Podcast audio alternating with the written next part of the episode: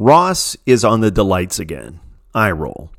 A few years ago, poet Ross Gay did a breakout book called Book of Delights. Feral Souls will remember me going on about it here. It was nifty. The premise was an essay a day for a year on a delight he noticed.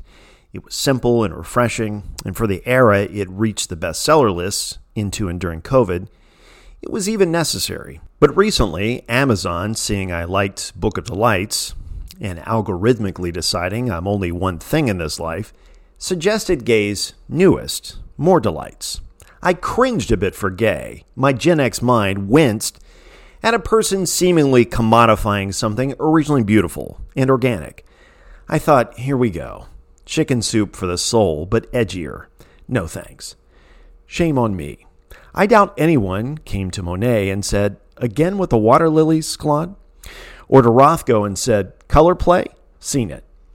There are worse things to be seen as than the delight guy, and for me to pass on someone giving delight a voice is a worse statement about me than any writing, predictable, commodified, or otherwise. So I purchased it. And by the second short essay, I felt like someone who had protested going into a room that ended up being a surprise party for me. Shame for my initial reaction faded quickly, as the writing did precisely what the first book did for me. It invited me to consider delightful experiences. It's getting granular with how I'm blessed and how we all are blessed. Inclining the mind. I again came to realize the act of inclining our minds toward delight is a Herculean chore. It works against every impulse in a mind that finds the broken, the disappointing, the room for improvement. We're all pre wired to find problems. This is the muscle memory of folks who hope to help the world, and it doesn't start badly. It can define the launch pad for our soaring efforts. But on balance, with at least an equal counterweight of naming beauty, it can also send us into deeper darkness than we can imagine. The writing is excellent, but the win is watching someone, unencumbered by looking correct or defending their view, enjoying life and leading me to copy the effort in my own way. The success is when the reader can't resist becoming a soul, a mind inclined toward goodness, toward the good that is a shadow, a foretaste, a pre echo of what's redeeming us. Who we become. It's not the ones who can name and find the dark, but the ones who can see a speck of the coming light, undeterred by this present darkness, and name the light, first to themselves and next to the dark world. Does it make us less novel, less compelling? Well, to a world in love with the dark, probably. I don't care. Again, thanks, Ross.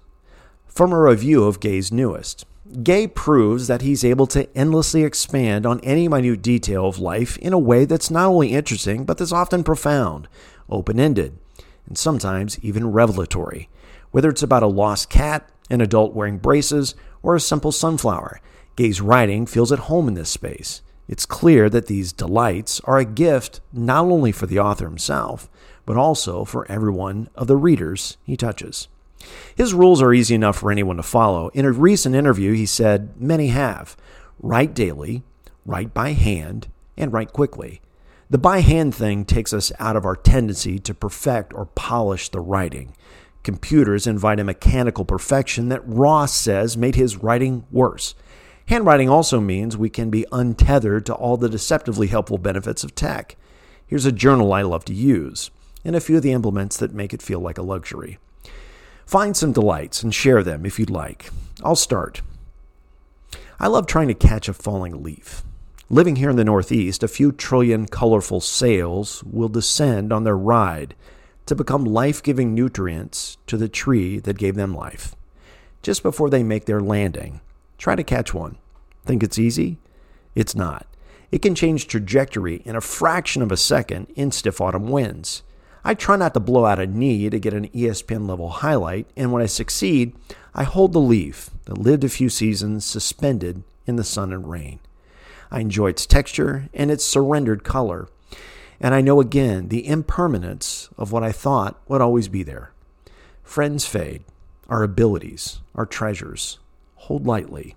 Don't cling, but try to catch them, if but briefly. Be well, feral soul.